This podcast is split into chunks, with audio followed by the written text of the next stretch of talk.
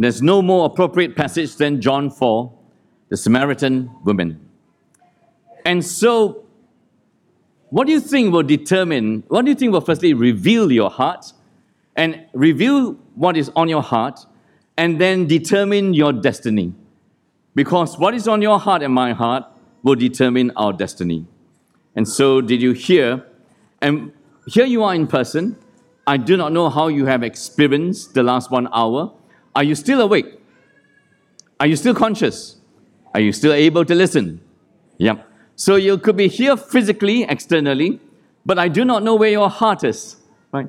So you know the earthquake has shattered southeastern Turkey. And now it's been, I don't know, 12, 13 days after it struck, 7.8 magnitude earthquake. 261 hours later, they discover Mustafa Avci, 33 years old. I hope I pronounced that correctly. 261 hours later, by the grace of God, he's rescued from the rubble. I want to ask you what do you think was his first question or his first remark when he was rescued? You want to hazard a guess? His first question was, How is my mother? Your heart reveals who is really or what is really precious to you. Obviously, for him, his mother was precious to him. That through it all, whatever he has suffered, his injuries, the first thought that came to his mind as he reached and breathed in oxygen and saw light of day was to ask his friend on the phone, How is my mother? And the friend on the phone crying in disbelief, as much disbelief as Pastor Jeff and Max expressed just then. We've been in this, we've known each other 40 years. Is it possible that God should actually save us? His friend says to him, Everyone is well. They are all waiting for you. I'm coming for you. And so, what does that have to do with us? I mean, 45,000 people died. It's far away in Turkey. And we are so blessed in Singapore not to be in a zone of natural disasters. We don't have no de- natural disasters. In fact, the complaint of, of Singaporeans is life is so boring. Please don't ask for that boredom to be shattered. There's a difference between life is orderly and life is boring. They are two very different things. And so, did you realize that we sent 68 SCDF men to Turkey? Do you read the news at all?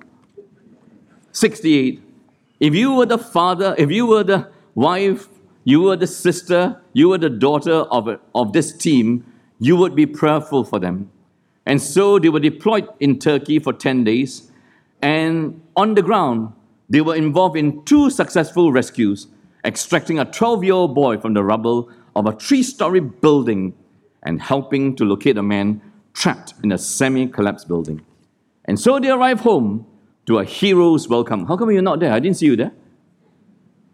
All these things happen, and they reveal the hearts, the things that we do. And so I want to say to you, right, in this passage, there's a very important thing that your thirst, what you thirst for, reveals who you are. And what you thirst for will determine your destiny. What you long for in your heart but do not display out there will determine, will reveal and determine. So we speak about this as bucket list. The things I must do. Die, die must eat, die, die must go to this place. So the must. How far will you go to accomplish your bucket list? What price will you pay? What pain will you bear to accomplish your bucket list? And so the must do things, the things that weigh upon your heart, comes to the fore in this encounter of Jesus with a Samaritan woman at a well. So, a possible outline of John 4 is this What is it? A must or to die for journey. So, sometimes you take a journey and say, Ah, this was a wasted journey. And Jesus, did he take a wasted journey to Samaria? Through Samaria? And then this is a must to die for meeting. You go to so many appointments, there's so many meetings in your workplaces, and most of the time, oh, another wasted meeting, another wasted meeting. Was this a wasted meeting of Jesus? And last but not least, was this a wasted journey, a wasted meeting? And what on earth is the implications of this appointment with the Samaritan woman for us, for her? And so we need to pick it up from here. And the word is this. And Jesus had to, in brackets, I put it there, the Greek word for had to is there. The English word is it was necessary, right, to pass through Samaria. So he came to a town of Samaria called Sychar, near the field that Jacob had given to his son Joseph. So the important thing about Sychar is Jacob's well. Jacob's well was there. So Jesus, what is the description of Jesus? And we'll home in on this. We'll leave it for now. He was wearied. He was tired. In the words of the writers, the word there says he was exhausted. When was the last time you're really tired? You're really overwhelmed. You're really exhausted. And you say, every day. As Singaporeans, every day. As he was from his journey and was sitting beside the well, it was about the sixth hour. And so we need to explore the word had to, necessary. What does it mean? So is it a geographic had to? I know the, it's a bit small, that's why we keep asking you, sit in front. lah. And the benefit of sitting in front. So pick it up from the south, down south, Judea. Ju- Jesus is there. And he's headed towards Galilee up north. The shortest way is through Samaria, Sychar. But if you're a true blue Jew, you want to have nothing to do with Samaritans. You know why? Because the hostility, the animosity between them ran for centuries deep in their veins. Right? So a truly faithful Jew would make the effort to bypass that, do a detour. You see the arrow thing? Will do a detour, swing around, cross the river Jordan, and then swing back. And so we ask ourselves, the had to, is this a geographic must do? Is the shortest distance and not the easiest place. You know why? Because I understand in going to Samaria, it is an incline, it's uphill. In fact, the word is you climb an escarpment. You know what escarpment is? When was the last time you climbed an escarpment? The only, the only equivalent here is climb Bukit Timah Hill. Right? Have you climbed Bukit Timah Hill? How fast? Did you arrive there breathless or did you avoid it altogether? I brought my 90 plus year old mother, and for one last walk, I said, Mommy, Oisaibo, Mommy can in Teochew. She said, I'll try. Step by step by step. She made it right to the top. Right to the top. Great effort just to be with us for an outing, which turned out to be one of her best outings, right, in her 90s. Had to pass, shortest in distance, steepest in incline and difficulty, but riskiest spiritually. What do you mean? That this was a divine necessity, this is God's sovereignty. And how does God's sovereignty work out? God's sovereignty works out humanly. There are no wasted experiences under God's sovereignty. And so Jesus walks through Samaria. It's intentional. It's a divine necessity, he goes to that. But to really understand this, we pick it up. A woman from Samaria came to draw water. Jesus said to her, Give me a drink. For why? His disciples had gone to town to buy food. The Samaritan woman said to him, How is it that you, a Jew, should ask me for a drink, a woman of Samaria? For Jews have no dealings with Samaritans. So, very quickly, Jew Samaritan hostility, right? The Jews considered Samaritans half breeds, paria. You must never call a person a half breed because that's derogatory. You want to pick a fight with somebody, you call them half breed. For many years, we call our mixed breed dogs in Singapore parias. That word was given to us by the English, mixed breed. We now coin a new word for mixed breed dogs in Singapore, Singapore special. it's not a curated breed, but it's special, right? And so, no such thing between Jew and Gentile. A Jew sees a Samaritan, they won't call you special. You are just a dog because you betrayed us. They had their own version of the first five books of the Bible, the Pentateuch, their own version of how God saved them. They had their own temple at the Mount of Gerizim, and that would lead up to discussion. They hated each other. So, as we sit here in Singapore, we've got three major races Chinese, Malays, Indians. I ask you, as I ask again, is there any race which you hate in your guts? You have to settle those things that in our fallen world, in our sinful nature, you and me are very prone to discrimination, across barriers. And you see Jesus crossing barriers, barriers of animosity, deep hatred where people hate each other across the centuries in their guts. And so, that is why a divine necessity that he should make the effort, climb the escarpment, and step by step as he goes there, he crosses barriers. What barriers? Jews have no dealings with Samaritans. They will never drink from the same utensil or vessel. According to the words of Rabbi Eliezer, Jews eating bread of Samaritans is like eating flesh of a pig, of a swine. That is filth. That is something that will make you unclean. Jesus answered her, If you knew the gift of God and who it is that is saying to you, Give me a drink, you would have asked him, and he would have given you living water. The woman said to him, Sir, you have nothing to draw water with, and the well is deep. Where do you get that living water? Right? Are you greater than our father, Jacob? He gave us the well, drank from it himself, as did his sons and his livestock. Jesus said to her, Everyone who drinks of this water will be thirsty again, but whoever drinks of the water that I will give will never be thirsty again. A bit of background is very important, right? And so they think that this well, right? And Pastor Joe, who just went with Deacon Brian to Israel, says they went to Jacob's well, right? It's still there. It's a hundred plus feet deep. Can you imagine 100, uh, 100 plus feet? So what is this? You think in terms of meters. How many meters is this to the ceiling? What do you think? 30 meters? Right? 100 feet is 30 meters. It's really deep. It's like a four story building, is that deep. And Jesus arrives at a well, and he arrives at the well without anything to get that water. In the 1960s, that's how we grew up in Malaysia, where I grew up, and in Singapore. You do not have pipe water to your house. You go to a common tap. You, if your parents sent you there, you don't ever say, I went to the tap, Dad, I went to the tap, but I forgot to bring the pail. lah." Jesus went to the well but he had nothing to drink from. Is he forgetful? It's the most foolish thing to arrive at a well, at a watering hole, with no receptacle to collect that water. She went to the well. It was noontime. What on earth is happening? Because of time, we have to summarize, get to the heart of this. The water that I'll give him will become a spring of water welling up to eternal life. The woman said to him, Sir, give me this water, so that I will not be thirsty or have to come here to draw water. And so, is this bucket list a must have meeting? I'm, Jesus says, I must have this meeting with this Samaritan woman.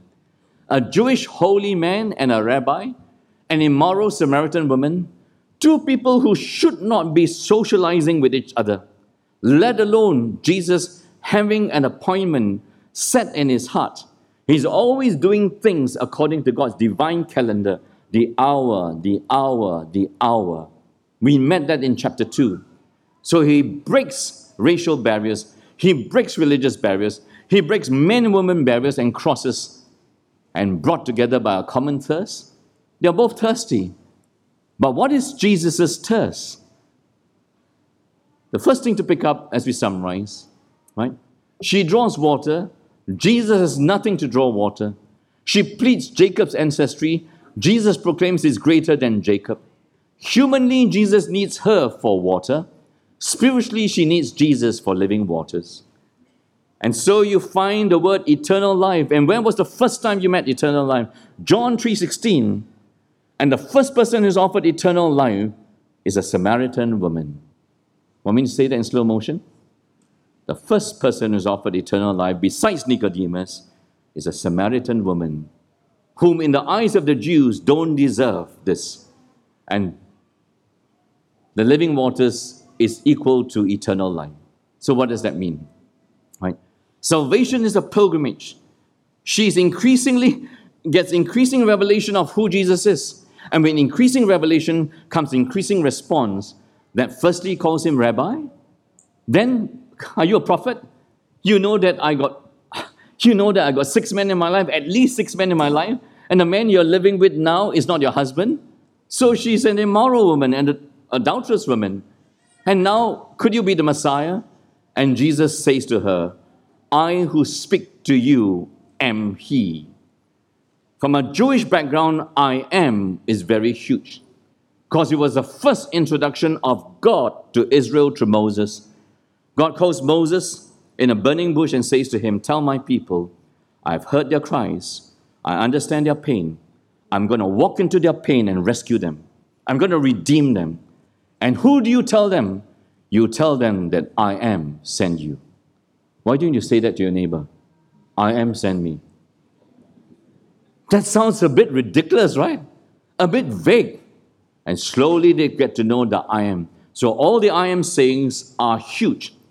So her understanding of Jesus, increasing revelation from rabbi, ordinary teacher, to prophet, you know all about my life, to could you be the Messiah? I who speak to you am he.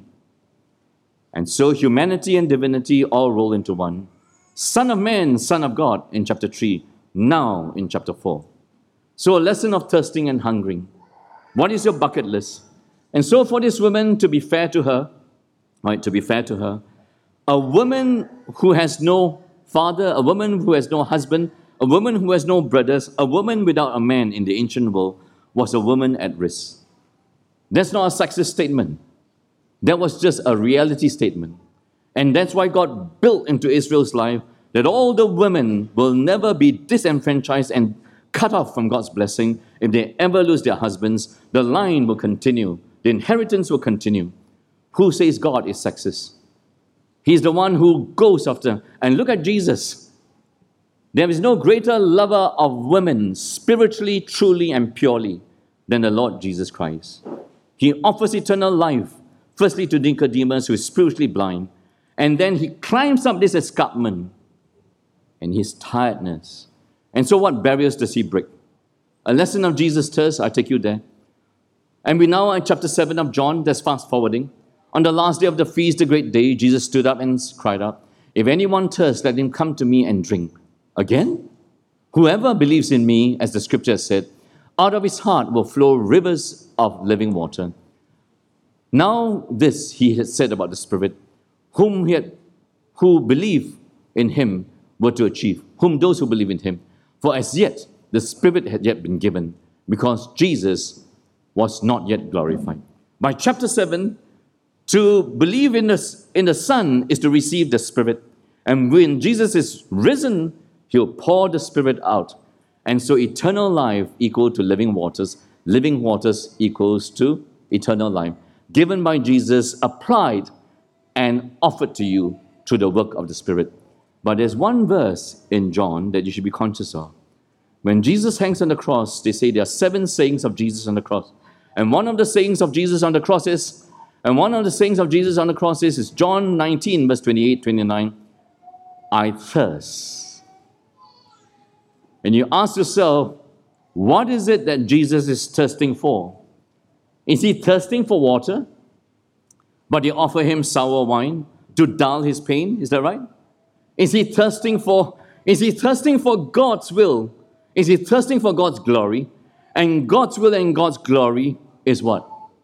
Is thirsting for the lives and the souls of people. And as he hangs on the cross, his focus is not on his pain and his suffering. His focus is thirsting for us, for our salvation. If that is a valid and true interpretation of Jesus' real thirsting and hungering, and what is Jesus' real hunger? It says here, My food is to do the will of him who sent me and to accomplish his work. If we understand that, then Jesus' bucket list is totally different. A contrast of our thirst and hunger as seen in the woman, right? How much we long for something or someone reveals how, how, how far our heart is from God, reveals how much we idolize anyone or anything besides God. And we see it in this woman. And so our bucket list is totally Jesus, different to Jesus. Our bucket list is before Max dies, before Jeff dies, before Chris dies, I must eat this. I must do this for Jesus' bucket list because I die. I will speak the gospel to Nicodemus. Because I die, I will walk through Samaria. Though everybody will misunderstand this, beginning with her, I'll walk to Samaria and offer them the good news that God has come to offer eternal life, that God sent His Son into the world not to condemn the world, but to save the world through Him.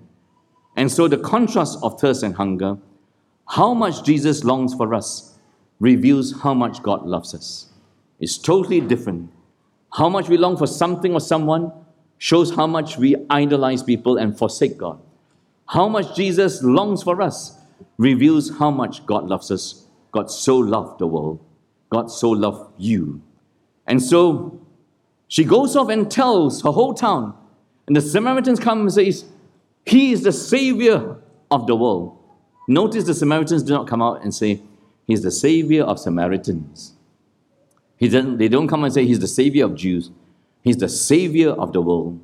So Jesus come to save Israel. He's come to save Samaritans. And then the healing of the official son, most likely under the, the employment of the Roman thing. And the scholars say, could this be the movement of the mission?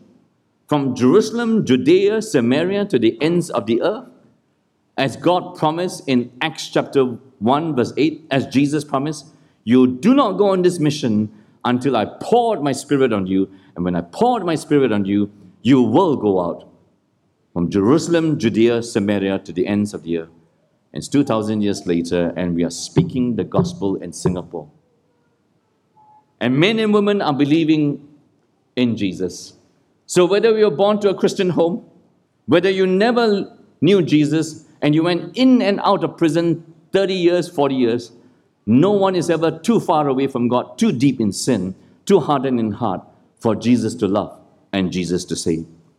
So, our new bucket list must be because Jesus died. He comes and breaks all barriers racial barriers, class barriers, gender barriers. And I said I'll return and finish with this, right? When you are tired, what does tiredness do to you? Ask all those who play games. When are you sharpest in a game? Start of a football game, start of a badminton game. Every shot you take is sharp. Every drop you make is sharp. In tennis or whatever you play, by the end of 90 minutes, who plays, who wins the soccer game? Is the fitness. Tiredness makes you cowards. Whenever you read in the Bible and it says Jesus was tired, that is the full display of his humanity. And at the same time, he knew everything about this woman, a full display of his divinity, all rolled into one. And so Jesus not just crossed the race barrier, the religious barrier, the man woman barrier, personally for him as he climbed the escarpment, looking for a woman he shouldn't be looking for under the sovereignty of God in God's hour of salvation, he had to cross the tiredness barrier. That's Jesus. I do not know who you stop loving when you are tired. I do not know how loose, how unkind you are in your words when you're tired. How loose you are with your tongue when you're tired how loose you may be with your hands and your feet when you're tired. Jesus crossed that tiredness barrier to reach this Samaritan woman. And what is that a display of? The word becomes flesh. The technical word is incarnation, not carnation milk. Huh?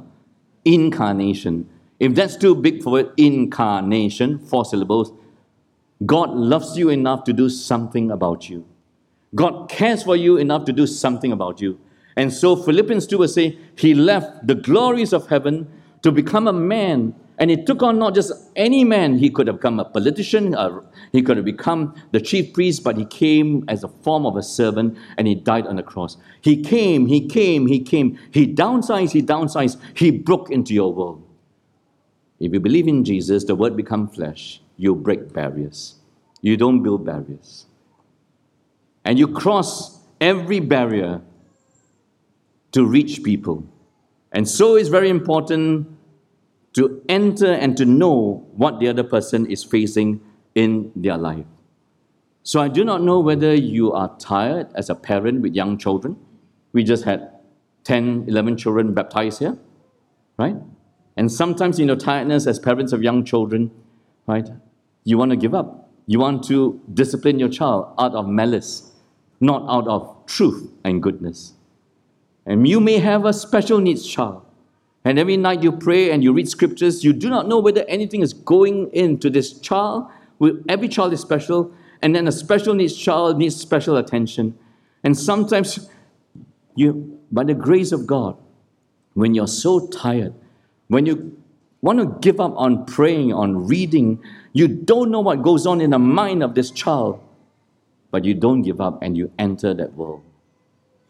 You know how important it is? Somewhere along the line, it will click that this mother, that this father loves me despite all their tiredness. And so, one of our church members, right, brother passed away, brother passed away. Then I rang him in Malaysia. I did his wedding. He's a wonderful brother in Christ. And then say, I saw in the obituary your, your brother passed away in his 40s. What happens? It's very sudden illness. And passed away in his 40s. And he, how many children do you have? He have four kids, all under eight years old. As pastors, we enter into people's joy at their weddings. As pastors, we journey and cry with them when they lose their loved ones. And so I felt the sting in my heart, the pain in my heart, just thinking that it could be my own son or daughter passing away in their 40s, leaving behind four young children. We enter into each other's world. When was the last time? So we highly we say to you in ending, right? How much we thirst and hunger. Jesus come to save Israel. Jesus come to save the Samaritans. How much we thirst and hunger for people's salvation and people's growth in godliness. So in our personal devotions, pray to enter into people's life, beginning with the innermost circle. Do you know what an old person faces as they age, as they feel, as they face illness? When you are young and you face illness, you just pop, you just pop a Panadol. You see a GP, and tomorrow or two weeks time you'll be well. For an old person who is aged and has illness, there is no wellness at the end of the treatment. There is only when will death take me. You ever entered into the world of your father, your mother, your grandfather? To know that the elderly suffer this, the helplessness and the hopelessness. That's incarnation. You take time to enter their world. You take time to enter a child's world. When was the last time you entered the world of your, your husband and your wife? I've known Mona since kindergarten. Went to primary school together. Went to secondary school together. There's nothing I can bamboozle her. I said, when I was young, uh, I beat five fellows like Bruce Lee, you know. She sat beside me in class. There's nothing I can bamboozle her. So, though I know for 50 places, I must still make the effort to enter her world. Because a man's world and a woman's world is different. How a woman loves a man, how a man loves a woman is different. How a woman raises children is different. How a woman raises grandchildren is different. And I just step into the world and see that's why she does what she does. It takes time.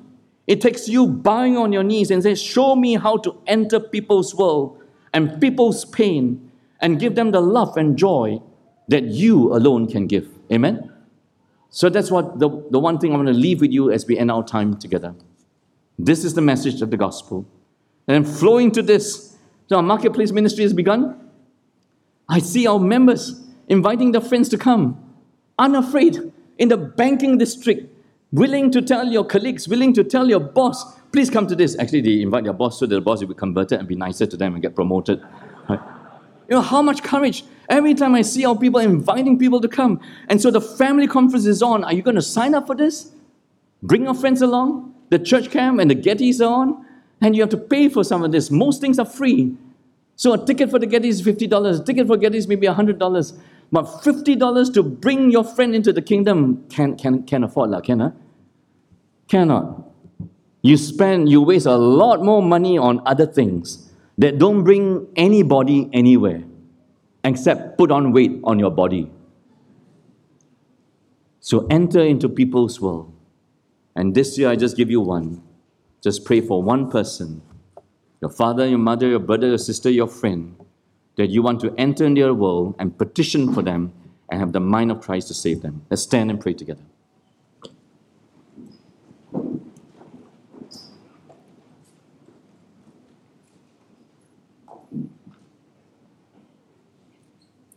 The musicians come forward to prepare themselves to sing this closing song.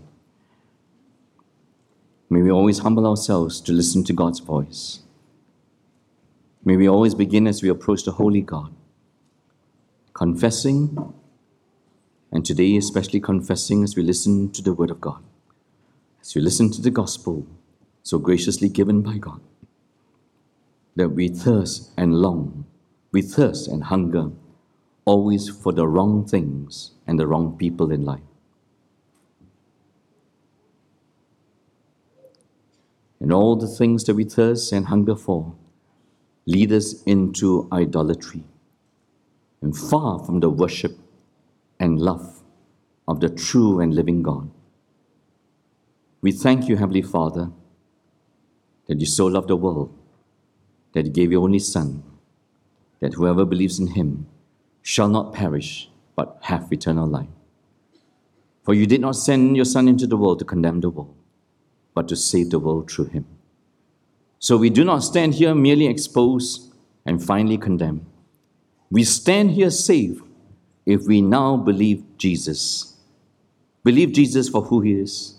We thank you for this beautiful record of your beautiful heart, Lord Jesus, that you went out of your way to break all barriers and you were not bothered by what others would think about you. You were more concerned by the burden God put upon your heart, Lord Jesus that this message would be for the Jews, would be for the Samaritans, would be for the whole world. Who are we to deserve your love? And pray that in understanding that the word has become flesh, that you love enough and care enough to enter our world, may we pray to be so transformed from above that we will be incarnational in our hearts in our ministry, entering the world of the people you put in our heart, to know them, to treasure them, to love them, forgive them, and to grow together with them. And we ask the Lord that He will do this for your glory. In Jesus' name we pray. Amen.